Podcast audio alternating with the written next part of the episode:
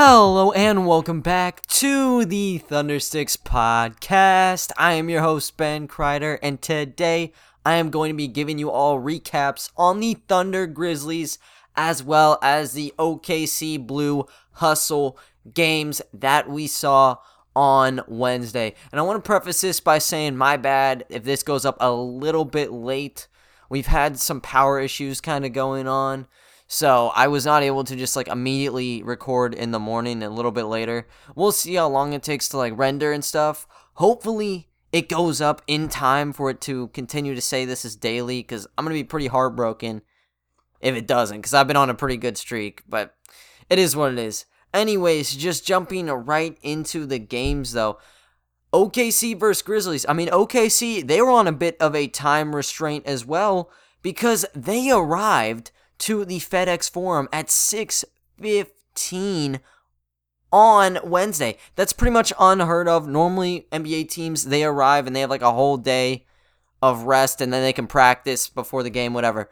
Pretty much none of that. I mean, conditions in OKC are absolutely terrible, so they didn't fly immediately. They didn't get any good rest in. Pretty much just AAU, get dropped off and go out there. I don't think they got much more in than like a layup line and a bit of a shoot around. So, kind of going in there with with nothing to them. I mean, the Grizzlies, they've been hunched down in Memphis, so they kind of knew a strategy. They've been working. They were ready for it. OKC on a second game of a back to back set. Clearly, I mean, there's always prep, but you're not being able to get any sort of practice experience before you jump right in. It may affect the swing of things. One positive thing for the Thunder, though, going into this, Shai Gilgeous-Alexander was back into the rotation. Back from that knee injury plaguing him for like five games or something. And then, you know, he had like one game where he played, but he's been out pretty much all of February with this thing. Nice to see him back. And you got a pretty funky, well, not funky really. You got a new starting lineup with SGA, Maledon, Dort, Bazley, and Roby because Al Horford not playing on the second day of a back to back. We know that. So just out for rest. And then you're going up against the Memphis Grizzlies. They got pretty much everybody. Morant was playing, and they got Valanciunas. And we've seen Roby kind of go against some of these more premier centers and get just out rebounded to oblivion. See how he holds up against Valanciunas. But in the first quarter, Thunder didn't look to SGA immediately. Normally, they just look to straight up drive every single time they can with SGA. Didn't do that eh, through the first four minutes, I'd say. It was 8 to 8 by that point. But then that's when SGA came in and Daigneault just wanted him to kind of run the show. So they went from drive to dishes, high ball screens constantly against the Grizzlies. Number one option on that is SGA. You got Maledon right behind him. And then even Dort was getting in on the penetration action in the first period. And what it led to was a lot of looks outside. They shot three of eight on threes in the first quarter. So pretty solid there. And then they also were just going into attack mode because, you know, if you got a two on two or two on one right around the basket, you want to attack and try to get some calls. So they had 11 free throws in the first. Memphis, on the other hand, they only had five attempts from there. So there was a clear change of pace on how they were playing due to SGA being back. As mentioned, they just want to be in attack mode, going abusive with the high ball screens, and it worked well because Roby's a lot faster than Valanciunas. I think he was able to step out for a pick and pop three in the first, so it looked really well from that perspective. But then you kind of go away from getting a lot of backdoor cuts and just positionless basketball that we've seen them play. With Roby put in instead of Horford, it helps out a lot. But there are cl- clear roles in the team whenever SGA is playing. I think whenever you got Diallo running the point guard. There's an, it's it's not really sure. Like there's no evident pathway on how the team is going to play. You got Kenrich Williams, you can go off. Diallo's going off. Bazley can go off. I think whenever you got SGA, you know you have a number one option. So the offense kind of gathers around him. When he's out, it's kind of everyone just working together. And if one person emerges, they just run with it, right? So just set out there and because that they wanted to shoot a lot from three. And for the Memphis Grizzlies, they were kind of stopping the Thunder. They also were getting a little flurry of shots in through Ja Morant and Valanciunas on high ball screens and such. Thunder were up a point though going into the second quarter, up 31 to 30. And in the second, they kept going to these high ball screens. That was their bread and butter. Wanted to continue it. And they did it as much as humanly possible, probably. Got other guys hot in that little swivel of things. But they got a little careless with the basketball. And this is kind of where some of the downfall started happening. And it allowed for a lot of Grizzlies extra possessions off of turnovers and easy shots inside. So so the Grizzlies actually took the lead. They were just up 1 point though. They were up 57 to 56 at halftime. And I think just assessing how everything looked at halftime, yeah, just a lot of SGA Roby. They accounted for 22 of the 56 points the Thunder had at the first half. And they continued to shoot at a high level everywhere. Shot an even 50% from the two. That is 18 of 36 shooting. And then from three, they shot 9 of 18. So great from them. And I think the surprising stat was they were out rebounding the Memphis Grizzlies despite not having Horford. They rebounded them 23 to 16, and Roby already had six rebounds. That problem though, it wasn't it wasn't on shooting, tell you that much. It was on how they were controlling the basketball. You can't give up 13 turnovers and expect to be in the game, even when you're shooting that well. They should have been lucky they were just down one, to be honest with you. Outside of that, it was a perfect performance, but that's going to kill you every time. Grizzlies got 12 steals out of those 13 turnovers, and it resulted in 17 points coming off of turnovers. And in the third, I'd say Isaiah Roby, he kept shining. He had some huge energy plays. He jarred the ball out of Jonas Valanciunas' hands off a post up. And then on the other end, you got Teo Maledon. He's always looking to attack. He wanted a high ball screen from Roby. And Roby, I think Maledon wanted to go, was like left wing or something. He wanted to try to cut to the basket. Roby saw something wrong, so he didn't want to do that. He was like trying to set a screen, but then he's like pointing like to Diallo, I, I believe it was. So he instructed Maledon to pass the ball to Diallo. He ends up doing that. Great screen set by Roby. Diallo's able to get inside. So that's just something I really love to see from him. And he was just crashing right into people to get to the free throw line. And however, in that span though, the Thunder, they weren't really contributing that many points. Like there were a lot of great opportunities, but none of them were going in. And the Grizzlies, I mean, they weren't playing amazing, but they were getting points up. So they went on a 10 to 2 run in the first three minutes to get a nine point lead. And then, luckily for the Thunder, that's when they kind of got into the swing of things. Like, right as the game looks like it could be going one way, that's when the Thunder kick in and make a little mini run of their own. So, Maledon got a catch and shoot three. And then Isaiah Roby, he had a beautiful handoff inside to Lou Dort. He got an and one, hit the free throw. It's a one possession game yet again. And the Thunder cut the game to one point with four minutes to go. But then the Grizzlies got on a 7 0 run to push the game up to eight. And they held the lead by the quarters close, but it, there was a lot of fight to the Thunder. They were still tagging along and they chipped it down to one point again. So a one point lead for the first, the second, and the third quarter. Absolute dogfight. Just 86 to 85 going into the final period. And what was funny was actually it got tied up by the start of the fourth because the Grizzlies head coach Taylor Jenkins, he like lost his mind after the third quarter. I think there was like a controversial call that he was really adamant about. He was getting pretty loud with the refs. They didn't call a tech in the period, but afterwards, whenever it's like a timeout break, get ready for the next quarter, that's when he kind of blew up and they called a tech. There was actually no footage of this on Fox Sports Oklahoma. Just kind of had to take Chris Fisher's word for it on what happened. Anyways, Thunder gets to the line. They hit the free throw. So it was 86 86 going into the fourth quarter. And something that the Thunder looked to build on heading into the fourth was the three, because I didn't mention it. They hit six triples in the third quarter, six of 13 from there, and they only had eight field goals the entire third. So 75% of their shots came from downtown. So good on them for that. But they needed to continue it if they were going to beat the Memphis Grizzlies. And the Thunder, they actually got on the high side early on, off a Justin Jackson free throw. But then the Grizzlies went on a 9 1 run. And in that span of time, Jonas Valanciunas, this is when the rebound game really became critical.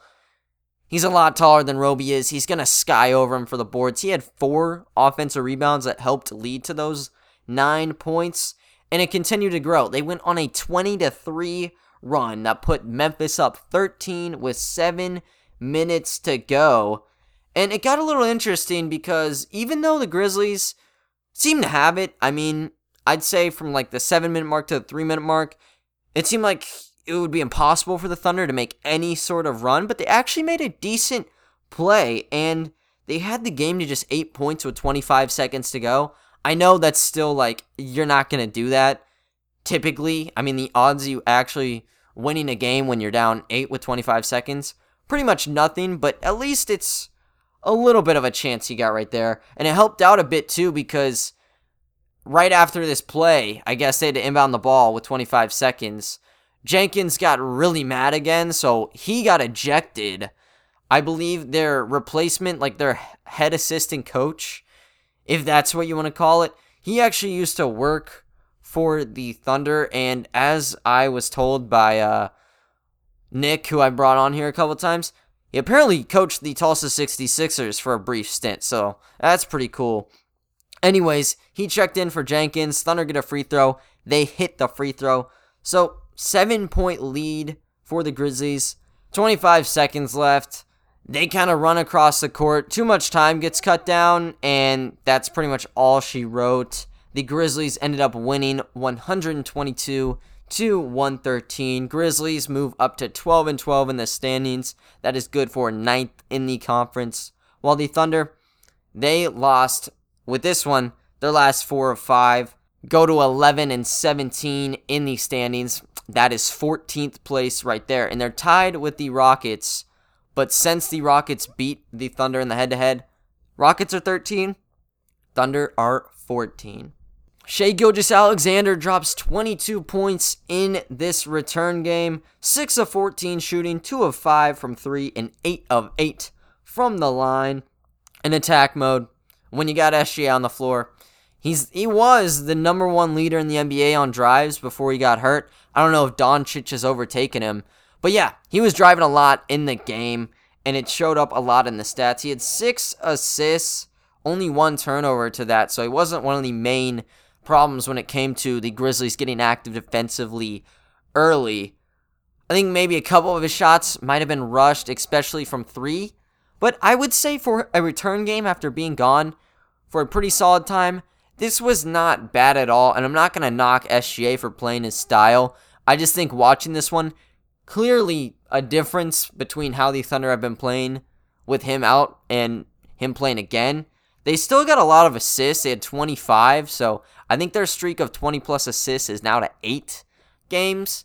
But it seemed like they were getting them a little bit differently. Like whenever SGA was gone, you would see guys like Kenrich Williams coming out of nowhere to get like eight assists. Horford was getting 10. I know he wasn't playing, but you just see different people being playmakers. With him, you got your central playmaker, you got your central scorer. He had a lot of great plays, so nothing wrong with that. Did exactly what Daigneault wanted him to do. So good on him for that. Darius Bazley, he had a bounce back game again. Pretty much like he'll have he'll have one good game and then one off game. This was one of his good games, so gets 18 points on 7 of 14 shooting, 4 of 8 from downtown, 7 rebounds and 2 assists. And I really liked how he was able to navigate inside.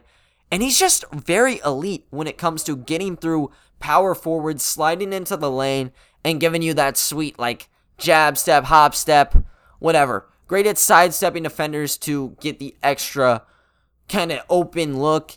He had a couple of sweet layups inside where he did a little sidestep, but he didn't actually get them to go.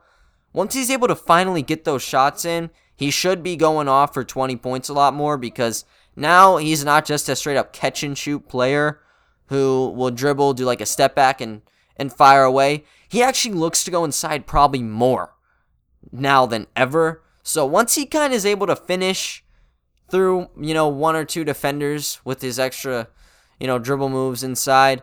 Should be good. He's great at setting things up. He just needs to finish it off. Teo Maledon was also very great for the team. He had 14 points on 4 of 7 shooting. All four of those buckets came from the three point line. Catch and shoot specialist was 4 of 5 from downtown. Also had 5 rebounds, 2 assists, and 2 steals. So, pleasant surprise from him. Slipping into this like George Hill role kind of again, where SGA is the number one, but Maledon, he can create for other players as well as just spot up. So, not as good as I think it was the Brooklyn game where he just could not miss from three, but it's still very good. Getting four to go. That was second most on the team, I guess tied with Bazley. Number one was Mike Muscala off the bench, and he gave SGA a good run for his money when it came to the team leader in points. He had 21 off the bench on 7 of 11 shooting and five of nine from the three point arc.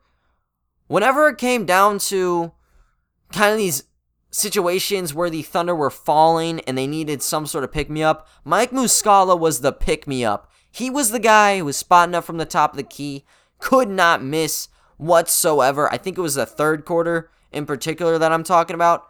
Yeah, he was the guy who was getting the main shots for the team. And he has times where he looks like the number one option. This was uh, one of those games again. I think as a contender, you look at him as someone who should be on the top of your board, to be quite honest with you. This is nothing new for Muscala. And I believe he's averaging like nine points a game right now. And he really doesn't play all that much in terms of like what you'd expect for someone scoring near double digits at the four to five spot way he shoots it, that's going to attract some people on a pretty sweet expiring deal. I don't know if he's really a trade chip, if the Thunder want to make him available, but they probably would be able to. He's just been that great.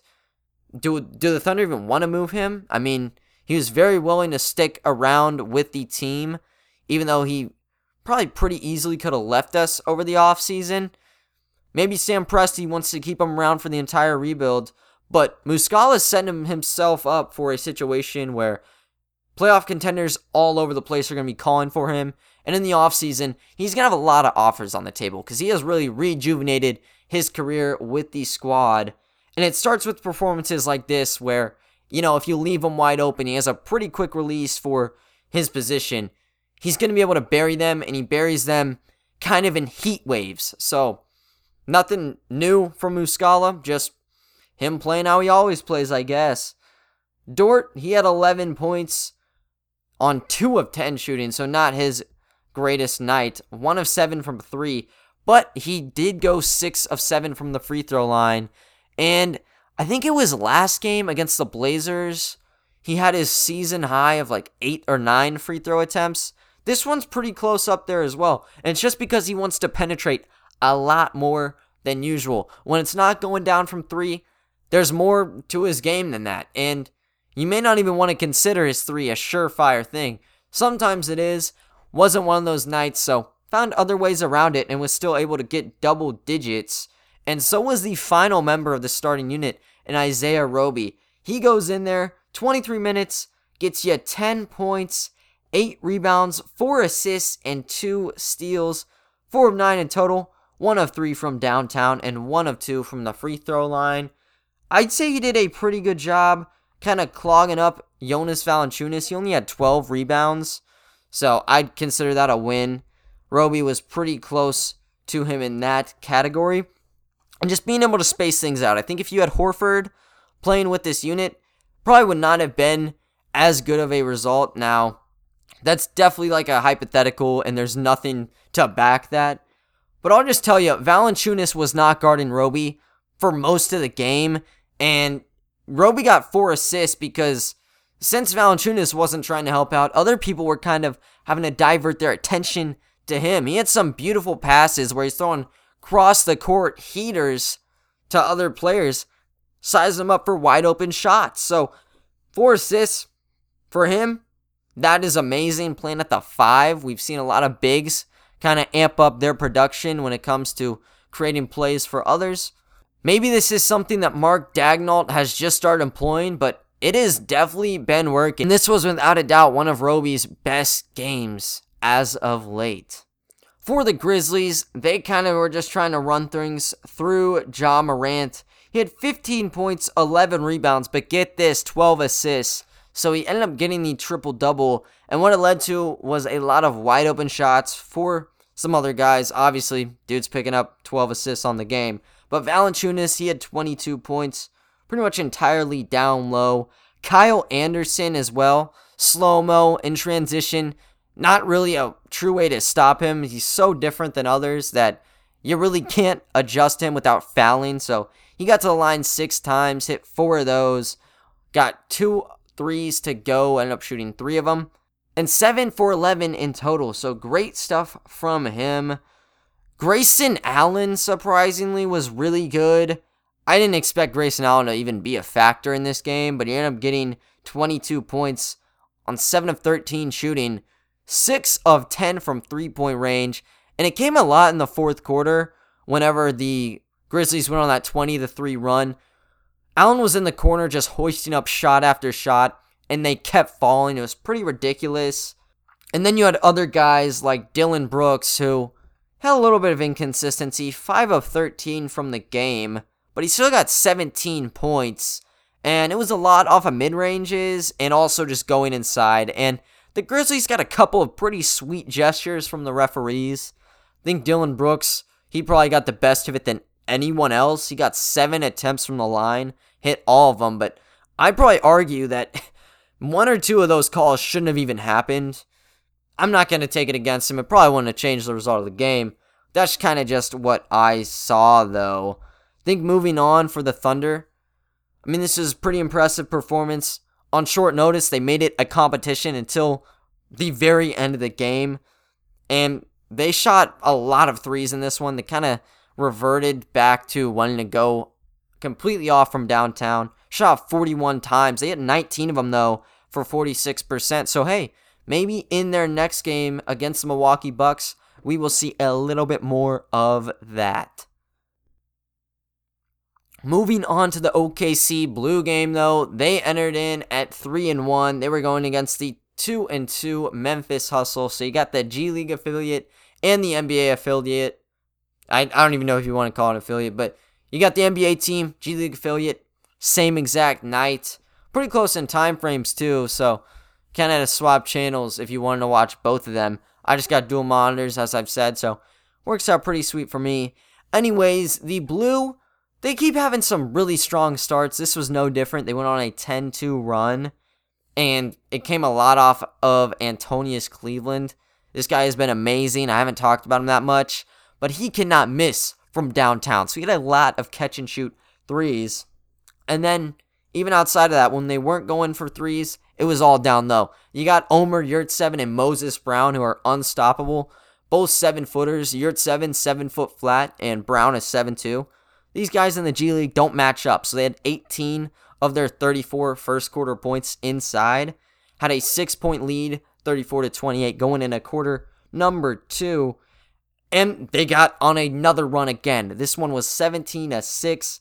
Got up 17 points off three triples and a lot of inside play. And then after that, I'd say both teams got super duper cold. The Blue shot 3 of 11 in the final 6, and the Hustle shot 1 of 13 in the final 6. Yeesh, that's only 7.7%. Because of that, the Blue, they had a pretty strong lead at halftime. They were up 15 points, 61 to 46.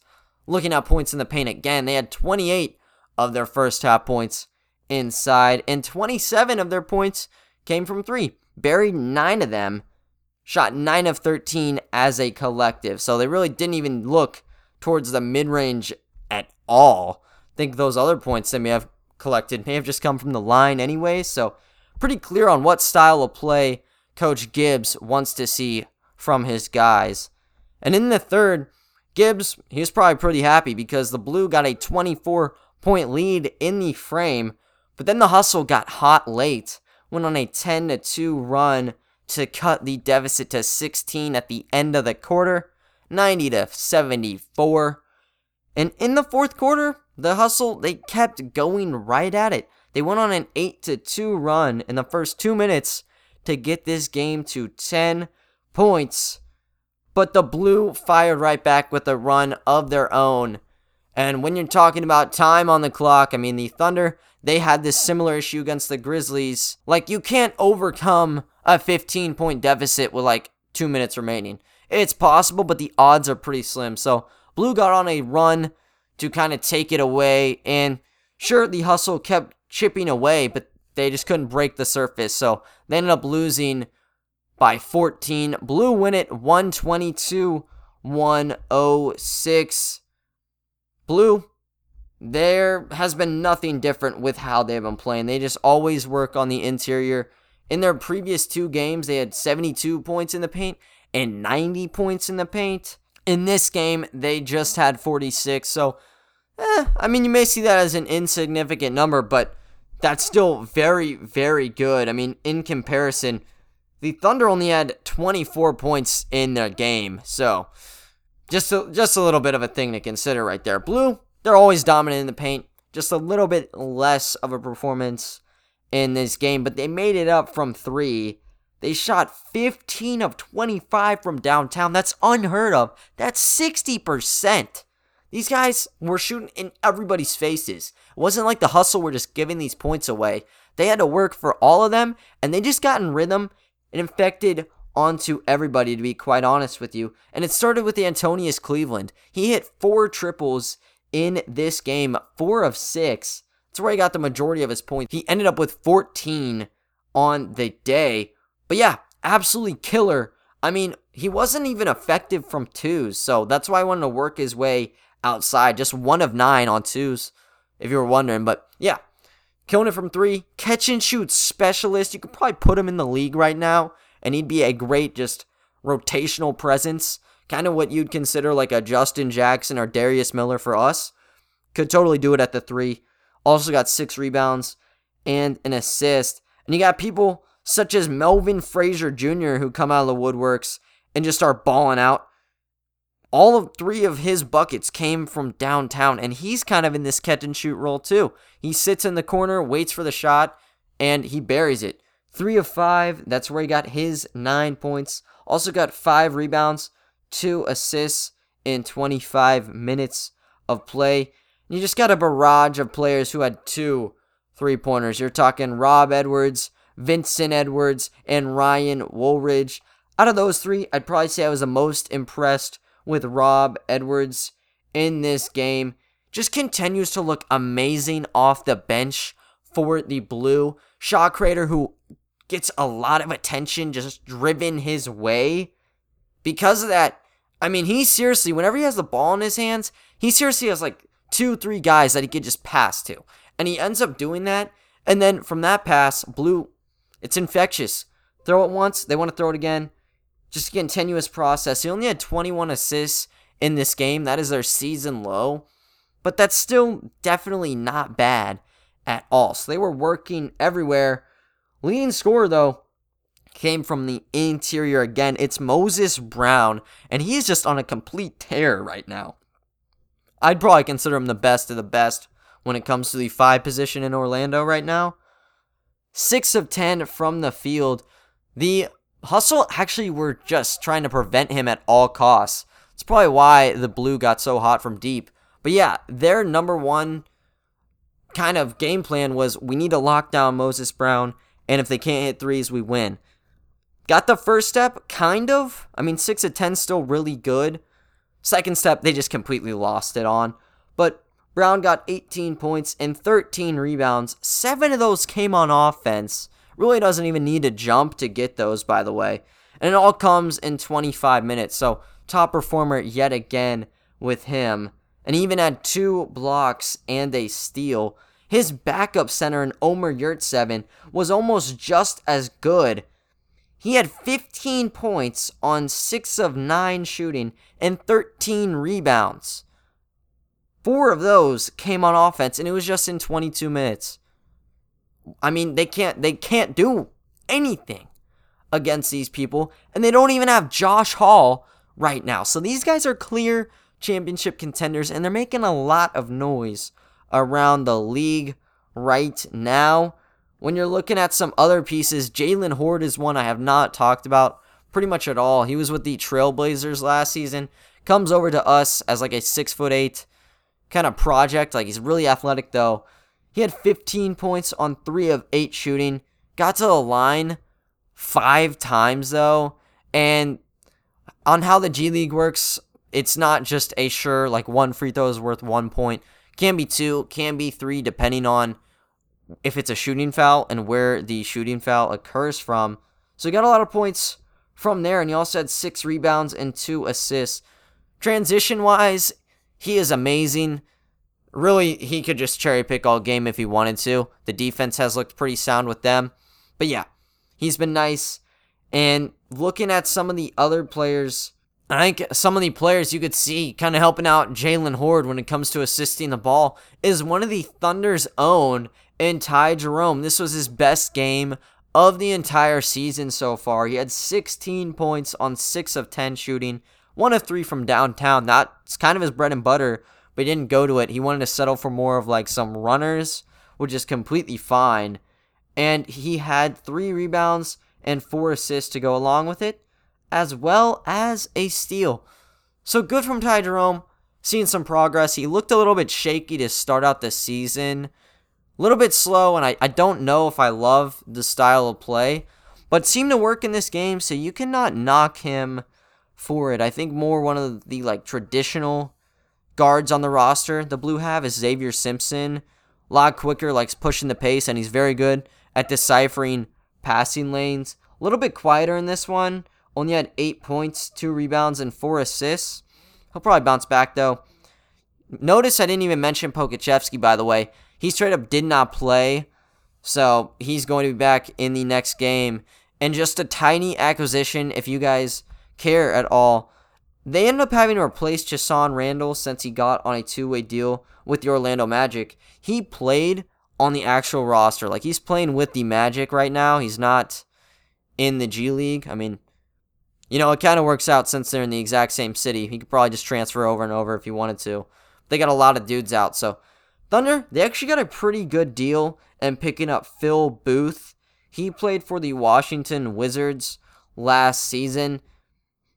I think he's pretty nice. He is another one of these, like, point guard, shooting guard hybrids who's just a lot about attacking inside. Pretty athletic.